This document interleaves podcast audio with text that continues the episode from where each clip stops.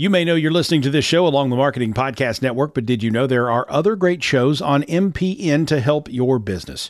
Christy Heiler hosts a fantastic podcast called Own It. Christy, tell us more about the show. Own It is all about celebrating women and non binary advertising agency owners. We talk about buying out of the Boys Club of Advertising because less than 1% of ad agencies are owned by women. And where can people subscribe? You can find the podcast at untilyouownit.com. We're also on the Marketing Podcast Network at marketingpodcast.net. And of course, you can subscribe wherever you get your podcasts. You heard her. Go subscribe.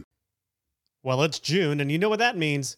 Summer reading season is upon us. If you like thrillers that require puzzles to solve and a good plot twist or three, pick up Mike Carlon's latest book, The Ruin of Souls, wherever books are sold. Enjoy the show.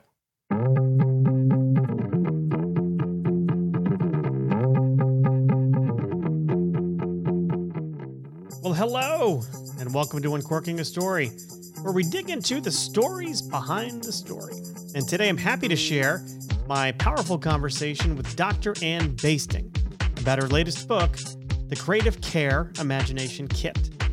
Now, Ann is a recognized leader in transforming elder care, and that's something that I have a lot of heart for, for a number of reasons, but not the least of which is the fact that uh, my own mother, who I love dearly, uh, is uh, living with some memory issues, and that's probably putting it lightly. If, if Dad, if you're listening, you're probably saying, Michael, I think you're underselling that one. Now, Dr. Basting's work is asking us to, to really rethink and reframe how we think about engaging with people who live with dementia or other forms of memory loss. Now, if you know someone who lives with memory loss, um, uh, number one, you're not alone.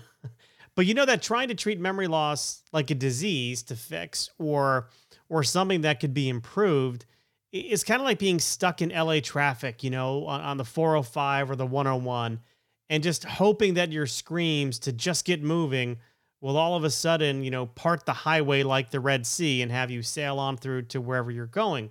You know, you know it just doesn't work that way. I mean, you want it to work that way. And and that's where I mean, isn't that where so much of our frustration comes from? You know, sitting with somebody who asks us, "What are we doing tonight? What time is it? Um, what did we do for dinner last night? What are we going to do today?" You know, getting those questions over and over and over again is frustrating and you hope just by answering them again or or maybe by answering them louder more forcefully you know i hope that maybe it'll just take hold this time maybe they'll just remember well it really doesn't work that way you know th- those pathways in in the brain kind of like highways um, are blocked. You know they're blocked. And no matter what you do you're not really to unblock them. You know if there's a biological basis for for the memory loss. You know for example the, the neural pathways for short-term recall might just be blocked right? Nothing you can do will open them up again. Now oftentimes and um, you know this is sadly true you know people kind of give up on those with memory issues you know because why have a conversation with somebody who can't fully participate or participate in the way you want them to. Now, the thing is, we really have to redefine what participation means. And this is where Anne's new resource, the Creative Care Imagination Kit, really comes into play. At, at its core, it's a set of tools that can, you know, help us shift away from, you know, really focusing on what's been lost, you know, memory, to build on the remaining strengths inside the person. And those things can be creativity um, you know, the ability to to think differently about things. And what really struck me was how Anne proposes using the core principles of improv, which is, you know, as, as somebody who, who loves comedy and and has done stand up comedy and has has tried improv and is you know fascinated with the principles of improv. You know, the, the main principle of improv is yes and, right? So there's no wrong answers, right? It's yes and, and then you build on the response of someone else. And when you take a yes and mindset to somebody, you know, in a conversation with somebody who, you know, lives with memory loss, um, you can really engage with them more than if you're just trying to have like a fact based conversation. You know, it really is a tool that can help us create shared experiences and in a way kind of serve as the emotional glue that can bond us. You know, when I talk to my mom, you know, I, I try not to engage her in in you know just kind of factual based conversations. You know, like what did you do today, or what did you have for dinner last night? Did you eat enough? You know, my mother, God bless her, she eats like a she eats like a bird, um, because she just won't remember you know, she she and, and that puts her in in a frustrating position, and then it in turn puts me in a frustrating position. So instead, you know, I try to take a little bit more of a storytelling approach. What would you like to do today? In a perfect world, if you could do anything, what would you like to do? It takes a little bit of pressure off of off of her, and and I glean some um, glean some new insight into my mother's uh into my mother's mind. It's just a, it's just a better way of um of communicating with her, it's certainly less um less frustrating. So you know, all this is to say, um, her creative care imagination kit really is a resource that can help us create shared experiences um, with uh, with people. So here's the thing. All right, uh, if you know somebody in your life who is a friend, a family member, or a caretaker of somebody with memory issues, please consider picking up Dr. Anne Bastings' Creative Care Imagination Kit. It will be available wherever books are sold on June 8th. And uh, while it is available, of course, at the big guy, right? The big guys, Amazon, Barnes and Noble, you know, maybe, maybe given where we are in uh, in, in the world um, and what we've just all been through, consider, please consider buying it from your local independently owned bookstore. Show them some love. And if you must buy it online, uh, it can be found at bookshop.org. And if you buy it there, proceeds will magically go to supporting local independent bookstores. Now I realize this was about a six minute commercial for for the book. Usually I let my conversations with the author serve as uh, as the uh, the plug. However, this is a topic near and dear to my heart, and I uh, hope you're not uh, too uh, too upset by being hit over the head with a six minute commercial for her latest book. Anyway, uh, you didn't you didn't come here though to listen to, to me. You came here to listen to uh, Dr. Anne Bastings' story, which I've uncorked for you, and you can enjoy right about now.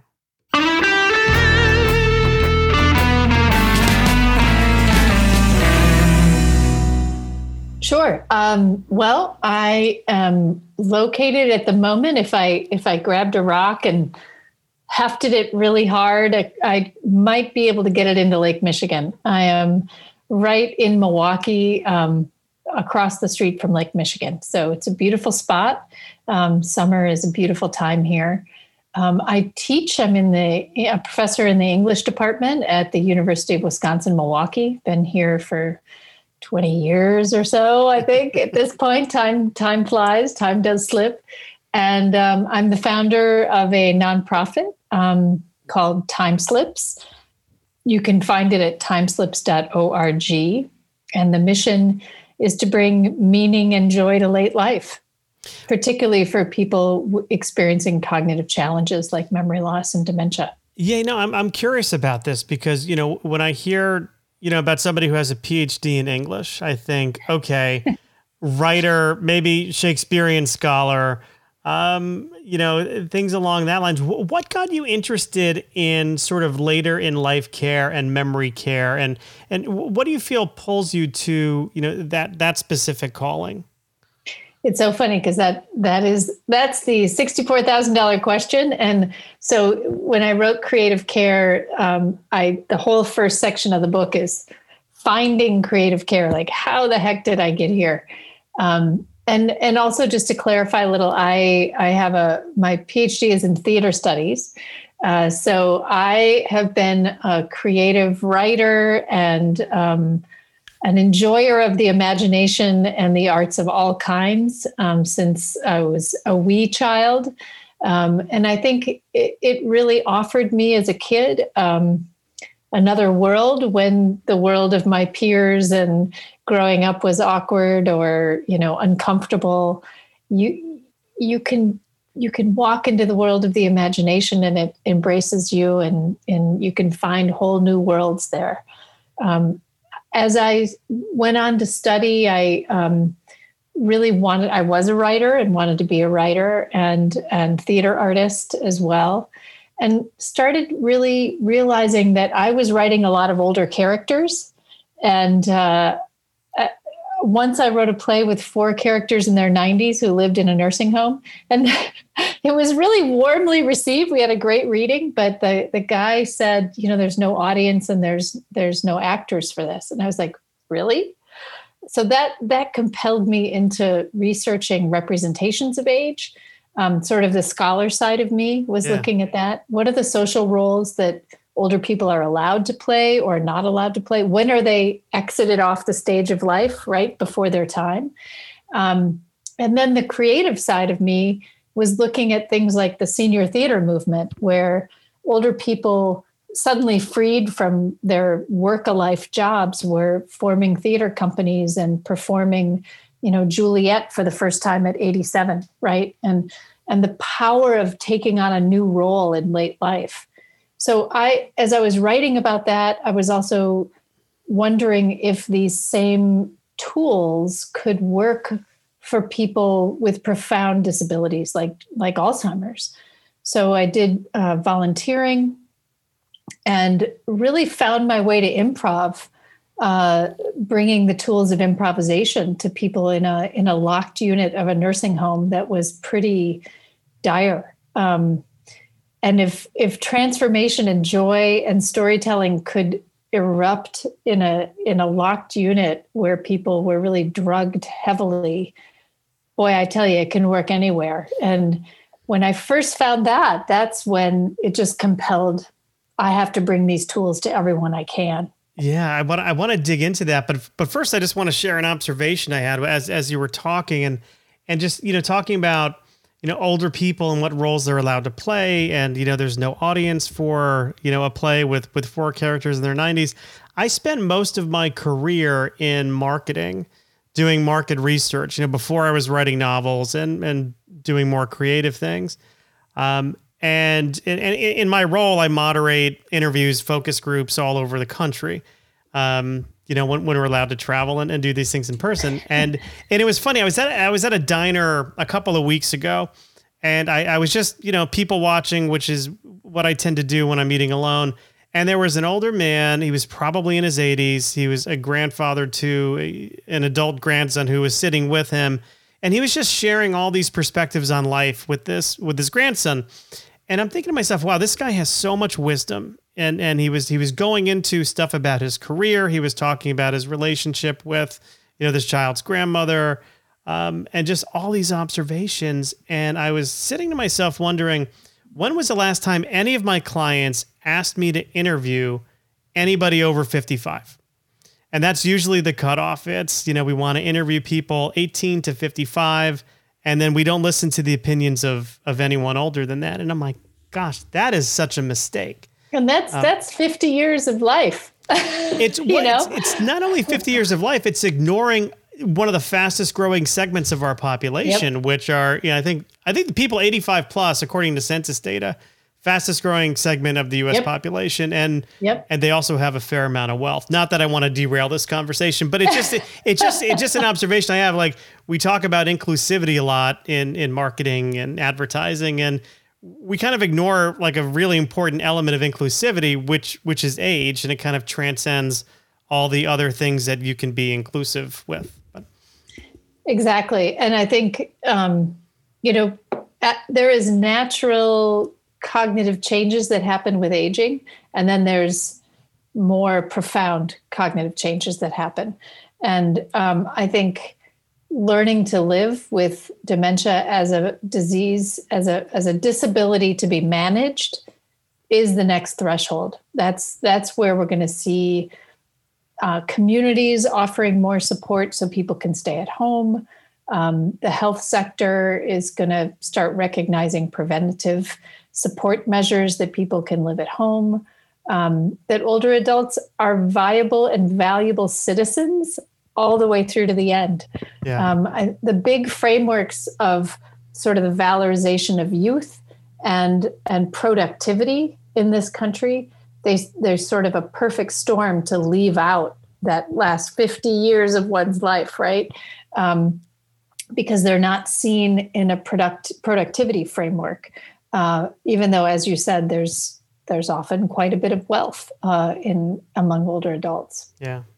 Well, I mean, one of the reasons why I was so curious to, to talk with you um, is, uh, and to be candid, my mother is 88, 87 years old, and her memory has been declining significantly, I'd say, over the past seven or so years. And it started in, you know, in very small ways, um, you know, where she couldn't remember the name of one of my friends or where somebody lived. And then, you know, it, it's progressed now to the point where, she knows her long term memory is so rock solid. She could tell you anything about the day I was born and my twin brother and how we were supposed to be a large baby girl and haha.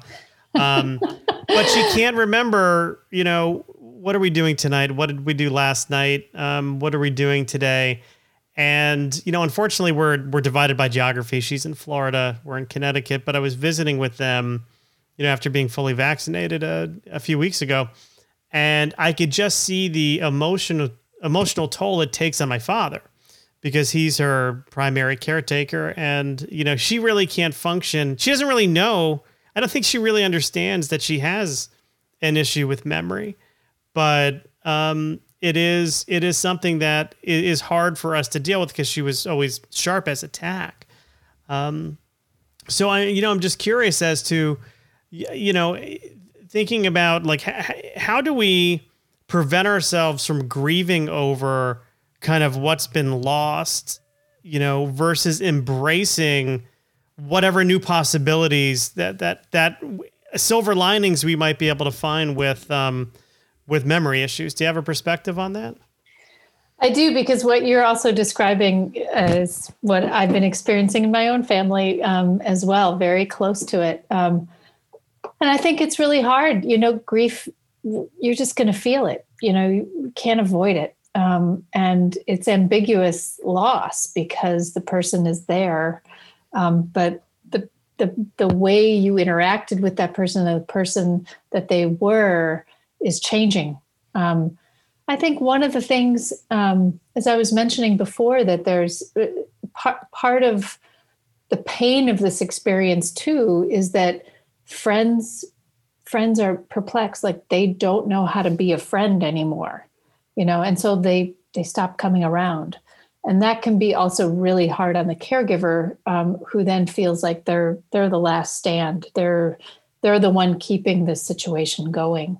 Um, but you know bringing tools to to friends um, time slips worked with the philosophies of creative care to create a whole program called engagement parties which you know we picked that name because it sounds fun right? You want to go to an engagement party and learn these super simple techniques that um, you can invite a person into expression and relationship um, and be in people's company and be supportive so that friends and and family members who might be far away and maybe the phone doesn't work so well anymore or you know you're not sure how to stay connected you can use these techniques to really have meaningful conversations. And so the isolation doesn't have to be part of the experience of dementia.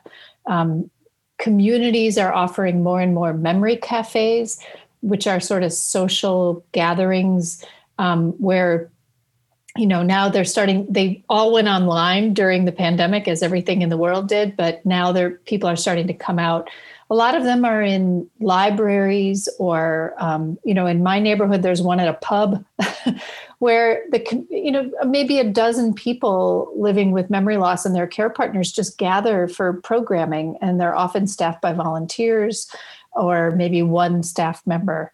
Um, and it's often discussion based or creative exercises because you know the, the example i give is that um, if you ask a person with memory loss, like your mother, one uh, specific a question that has a specific word or a specific memory as an answer, they might not have access to it, right? Because that pathway in the brain might might be blocked. But if you shift over and you ask a question that's open ended, that is a beautiful question, is what we call them. Um, there's you just opened about a thousand pathways for those answers to travel and for that person to feel um, powerful and to have a sense of accomplishment that they can participate in the conversation rather than be shut down by that one expectation of an answer. Um, so it's really just opening up opportunities for them to express and meet you um, where you are together and, and share an expression. Um, you don't have to give up on memory. You're changing the framework to allow memories to emerge in new pathways. That's that's that's fantastic. That's because I think we we think of, you know, in in such a closed ended way. You know, what are we doing today? What did we do last night, Mom? What where day is it? what day is it? And or like my mother always asked me. You know, we have triplets. They're 19. They just finished their freshman year year in college, and she'll always ask me. You know, Michael, where are the kids going to school?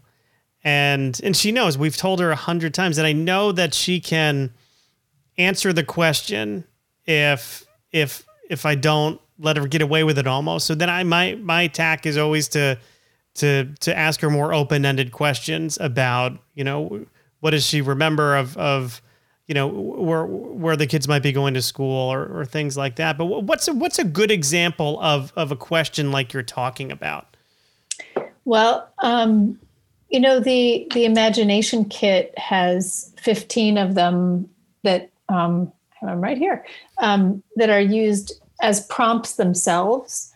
Um, so, a, an example of that, I did a little video of my mother and father playing with it when they opened it when it first arrived, and this was the question that he asked her: "What advice do you wish someone had given you?" And she paused for quite a while and i was like uh-oh she she can't process this. And she goes i'm afraid i was given an awful lot of advice. I think i was given too much advice and uh, it was just really lovely and then he asked a, another one in here is um, how do you greet someone you love and that's such a great question because there are ways you could do it without words right? You can show it through movement, gesture, sound, um, because sometimes words don't come at all, right? Um, on a given day or a moment. So those are the beautiful questions that are prompts themselves. Yeah. Um, there's also image prompts that we use to tell stories. Um, and, you know, the, I'm showing a picture right now of um, two penguins, right? And beautiful questions in that situation would just be what what do you want to call them? What do you want to name them? Let's give them a name. You can name them anything you want. There's no wrong answer. And uh, where do you want to say it takes place? Um, how did they meet each other? You know, things like that. That people with dementia have perfect access to that. Um, oftentimes, people add songs and sounds and um, all the senses in the image and um, the jur- there's a journal that comes with the kit so that you can write down the responses um, and you can share it with other family members so that they see that there's a possibility of this um, that this is a way to engage and, and something playful that they can um, be proud of yeah yeah one of the things that I, i've been encouraging my dad to do um, because he's you know he again primary caretaker is you know my mother is a classically trained pianist. Wow. And I mean could play anything just by hearing it once. I mean I could hum I did this once for her. I hummed like a Van Halen song, which she doesn't know Van Halen from a home on the wall. But she was able to just like play it and and not yeah. just like one note, you know. Yeah. Rhythm, melody, harmony, like like yeah. So I, I encourage him. I'm like, Dad, once a day, just encourage mom just to sit in front of the piano and just play. Um, because I, I, had a music teacher in high school who was also my theater teacher, who who who taught us. Um, she was giving just giving us a lesson in the importance of music and where music is kind of where musical memory is stored in the brain. And from what I remember now, I'm paraphrasing, and this was 35 years ago, but you know, very you know, it's a very deep part of the brain that is um, sort of resistant to things like dementia or injury. So so the, the fact that she can still play um, is something that we should encourage and and something that can actually help her you know not only just you know so feel better cognitively but just feel better emotionally i would i would think. But well what's your what's your take on that? I mean what was was my music teacher right about being able to access all those notes and scales and, yeah, and melodies? Oliver Sacks of course has some great books about that. And um, musicophilia and I, to me, in my rudimentary understanding, not a brain scientist, but um, the way that music is encoded is also very complex. There's a lot of different components to it. There, you know, the rhythm and the, of, of course, lyrics and um, all kinds of different things. Patterns are very complexly encoded, and so it's it's part of it is the complexity. Mm-hmm. Um, that that is one of the last things to leave.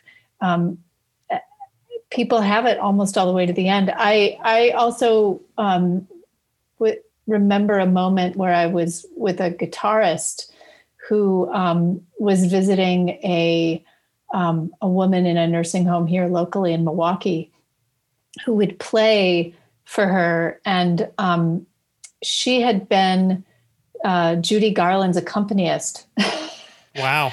and she just you know, when he would play right next to her and she could feel the music and boy, she just came alive. And then she could sit down at the piano pretty late and and just play. Uh, even if she would tell you she couldn't, you know, if you put her fingers on the piano, she it was it's body memory. It's locked in the body itself. It's not conscious memory. Yeah. Um, but I think too that there's there's the people who play um, and then there's the people who can appreciate and listen.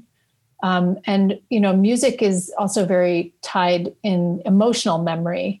And so triggering people's emotions with that are connected to certain songs like maybe van halen's very emotional for you but you know when you were like teenage years bonding this this connection between memory emotion and music um, that those are going to be the songs that are super imprinted on us and release emotions all the way along, even if we're pretty advanced in dementia. Yeah. Um, and then there's the third component, which you know you can write song original music with people with dementia. I mean, a lot of the deep work that I do is is about co-creation. You know, um, I've written original uh, plays, you know, written and staged with people who live and work in nursing homes. Um, and you know, one of them was a retelling of Homer's Odyssey, and one was a retelling of Peter Pan, and another was uh, a retelling of Little Women. You know, these iconic archetypal stories that people kind of feel the the plot lines of and can participate all the way along. Yeah, well, that, that that's fantastic. I mean, you just, you just mentioned emotion, um, I was I was introduced to somebody recently who runs an organization out of Los Angeles called Comics on Call, and they um, have you have you heard of them or have you because I, I I don't know if it's specifically that one, but I know that that um, there's a big, there's a lot of movement of connecting people to isolated older adults and having them um, w- work with artists or with any, you know, particular um, skill sets like like comedians as well. Yeah, yeah. So I was, I was, uh, you know, I, am a uh, sort of amateur um, stand-up comic, and uh, a friend of mine in the Connecticut comedy community where I live um, you know, told me that she got involved over the pandemic with this organization, Comics on Call. And what they do is they, you know, sort of pair a comic up with, you know, somebody who's, you know, um, living with uh, dementia, Alzheimer's, and they just basically, you know, talk to them. This happened to be over, you know, Zoom because um, couldn't be in person, but but almost using humor and and improv. I know you mentioned improv before as um, almost a therapeutic tool. Um, yep. And I'm curious as to um, you know your experiences with uh, any kind of yes and um, uh, techniques with with this uh, population. You know that's the core of it all because you're you're accepting everything that's given to you and you're adding positively to it and often using humor um, and playfulness to engage a person who almost all of those things have been systematically wrung out of their lives. And so you can look at it for its therapeutic benefit. You can look at it as just bringing the person back into life, right? We enjoy those things, and those should be available to people as well. Um, I think the core of it, where you know, the very first time I walked into a locked unit and tried improvisation, um, just tore a picture of the Marlboro Man out of a magazine and brought a big sketch pad and some markers and said, you know what? We don't remember so well. So let's make it up. what do you, what do you want to call this guy? You could say anything and I'll write it down. And it was Fred. Okay. Fred who? Fred Astaire. All right. We got Fred Astaire. where is he? Oklahoma. And then somebody lifted up their head and started singing the song from Oklahoma. Oh, yeah. Oklahoma. And then we just did it and repeated it wave after wave so that the story could build with additions through improvisation, adding, you know, is, is there a gesture there? Is there a sound there? Do you, you know, all those different things. Um, that's the root of improvisation when you say yes and to the moment, embrace who and where they are, and really invite them into the creative, joyful process of of being and imagining together. How many people are you doing that with? How many people are participating at a time in a session like that? You know, you can do it one on one. You can do it one on one. You can do it at home. Your dad could do it. Um, my dad does it with my mom. Um, last summer during the pandemic, we trained 10 artists uh, in the technique to do what we called telestories. So doing it by phone with older adults um, who are isolated.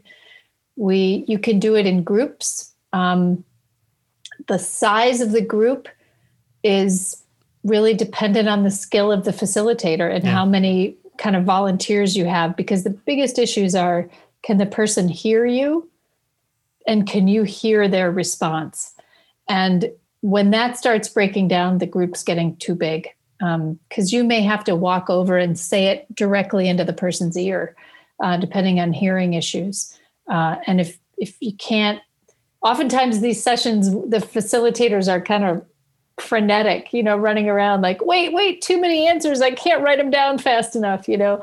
And that's part of the joy because uh, they're kind of manipulating you in the puppet strings of the facilitator. So right.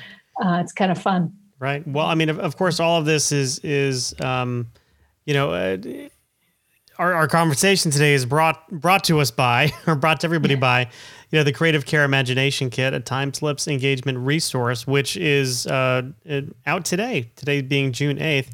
Yep. How did how did you come up with the idea for this? I mean, obviously, this has been sort of a focus of yours, and and you're writing for a while. But how did you come up with the idea for sort of this tangible kit?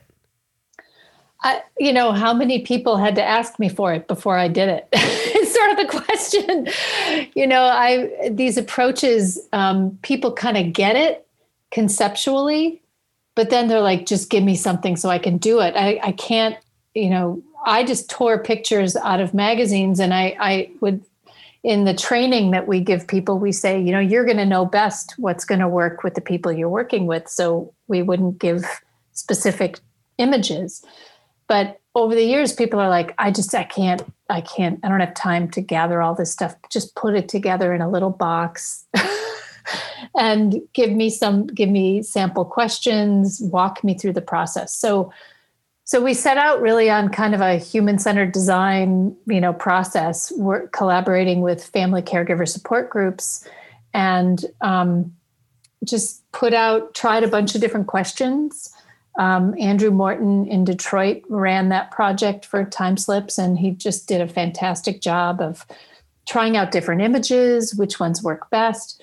So the kit is is really that um, the best uh, 15 questions that we found, and on the back we have thoughtful actions, so people can kind of take those questions to the next step, um, and then 15 images, and then just and you know i just i'm a big believer in good design and the the journal is just it's pretty you know and there's not a lot in dementia that's pretty and makes you feel good as a as a product. So I, that's what I wanted to create for people. It's blank. There's blank pages and and lined pages, and then there's little inspiring quotes to kind of keep people going. And who who do you imagine is or are, I should say, the the target audience for this? So who who are you know the prospective buyers? Who should be thinking about uh, picking up the Creative Care Imagination Kit? Anyone who's like, what do I do? you know, what do I do? Uh, family caregivers. Um, if you if you know a family that's starting to experience like a friend of yours who's like, oh my gosh, I, I heard Mike's parents are going through this. I want to give them a gift that's positive and hopeful. Um, there aren't a lot of those out there. and this is something I think that can be here, have some joy, you know. Um, home care workers, uh, I TV is really a babysitter. It's not about engagement. Yeah. And um, this is about engagement and building relationship. Um, long term care, people who work in long term care, I think could use a lot of these. And my hope is actually eventually to kind of partner with artists and museums to have kind of different volumes of images that are, again, just beautiful and inspire creativity and connection.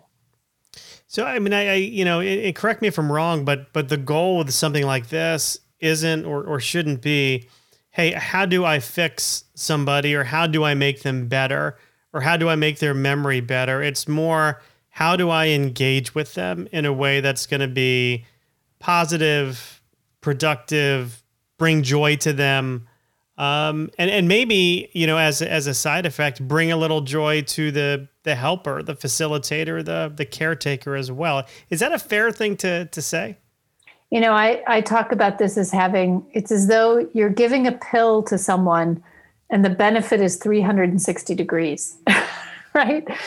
It's it's it's changing the care relationship from filling filling a loss to sharing in strength together and finding ways to laugh and experience joy together um, and that's just good for everyone. Yeah. Uh, you can, you know, I start out Creative Care, the book, with a story about a woman who participated in this reimagining of Peter Pan. And on opening day, she was crying and and and she had dementia she was living in a nursing home it's you know a lot of people would see despair and i i said are you okay are those happy tears? She goes, so happy. and I think we're afraid to experience joy in these hard moments, but there really can be beauty in some of those really hard moments. And if we can get in there and open it up, you know, we can have meaningful moments all the way to the end. Oh, God, that's a beautiful story.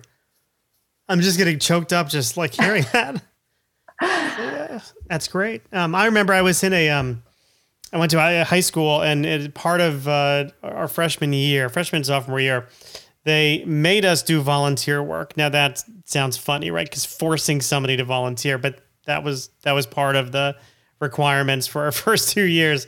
And I was assigned to a um, a retirement home at St. Camillus Health Center in Stamford, Connecticut. And you know, I was struck by um, how lonely the residents were. Um, and it was uh, it was very I mean it was very sad to me because uh, you know we we uh, at, at, the time my grandmother was living with us because she was experiencing dementia um, just like my mother is. Um, and I, it was it was always interesting to me how they'd light up when I'd walk into the room. Now I I mean you know I wasn't anything to to look at you know, I was this scrawny little freshman in high school who was who was very shy, um, you know, but it, it was almost like, hey, what what what the residents were really looking for was interaction, any kind of interaction, because so often they're they're kind of put away, they're forgotten by their families. Of course, this I'm I'm, I'm painting with a very broad brush right now, but this is just my experience. So when I think of something like this, you know, this creative care imagination kit, I think of, wow, this really is got the potential to be, and it doesn't have the potential to be, it is. It is a powerful tool to bring positive engagement to, to these people. So kudos to you for putting it together. This is this is wonderful. Well, and now now for the next, which is culture change, where every care home can be a cultural center, right? Where they shift their mindset from just maintaining someone's physical health to really creating programming that is enlivening and that volunteer kid volunteers want to come every week to participate in because it's just so darn interesting. You know, that's that was what we saw with the Peter Pan project. We had local high school students who were like, this is awesome. you know, they couldn't wait to come. And, you know, one, we had a, a three members of the brass band from one of the high school, um, high, nearby high schools at one of the nursing homes playing and leading the the kind of promenade through the care home as part of this play that we put on it was just you know there's no reason truly once you open up that crack toward yes we can do this we can imagine together we can totally transform this yes well the the book as i mentioned before is out today the creative care imagination kit a TimeSlips engagement resource and where do you where would you recommend um, all those people we were talking about before who should who be be considering buying this? Where do you re- recommend that they pick it up? You know, anywhere you I like to say anywhere you buy a book. Whatever you prefer buying a book. Um, you know, it's of course it's on Amazon. Everything's on Amazon shocked by what's on Amazon. And then, but of course, the beautiful independent, you know, uh, online resource of bookshop.org or you know i have a beloved independent bookstore just about a mile down the road and i i go there and if they don't have it i order it from them just to keep them going. So wherever you prefer to buy a book you can you can buy both the creative care the book itself and then the the imagination kit as well. Very good. Well Anne, did we cover everything that we need to cover? Anything else you'd like to say before we say goodbye? I just think you know, being creative is what makes us human, and uh, we we need to be alive and human all the way to the end of our lives. So op- open that up for yourself as a caregiver and for the people you care for. Well, I can't think of a better line to end on. Thank you very much, Anne. Thank you. Well, then, I hope you enjoyed my conversation with Dr. Anne Basting.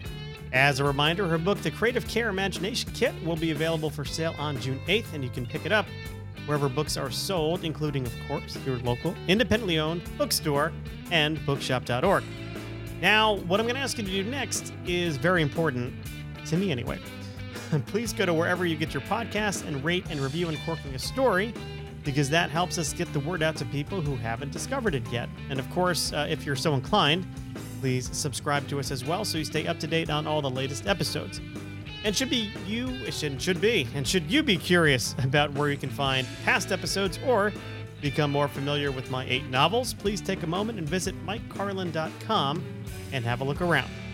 I'll put some wins in the sails of my kids' college fund, as I like to say. Buy a book or two or eight. And now, for all the hardworking men, women, and dogs. Yes, there are dogs here at Uncorking a Story. This is Mike Carlon saying thanks for listening, and until next time.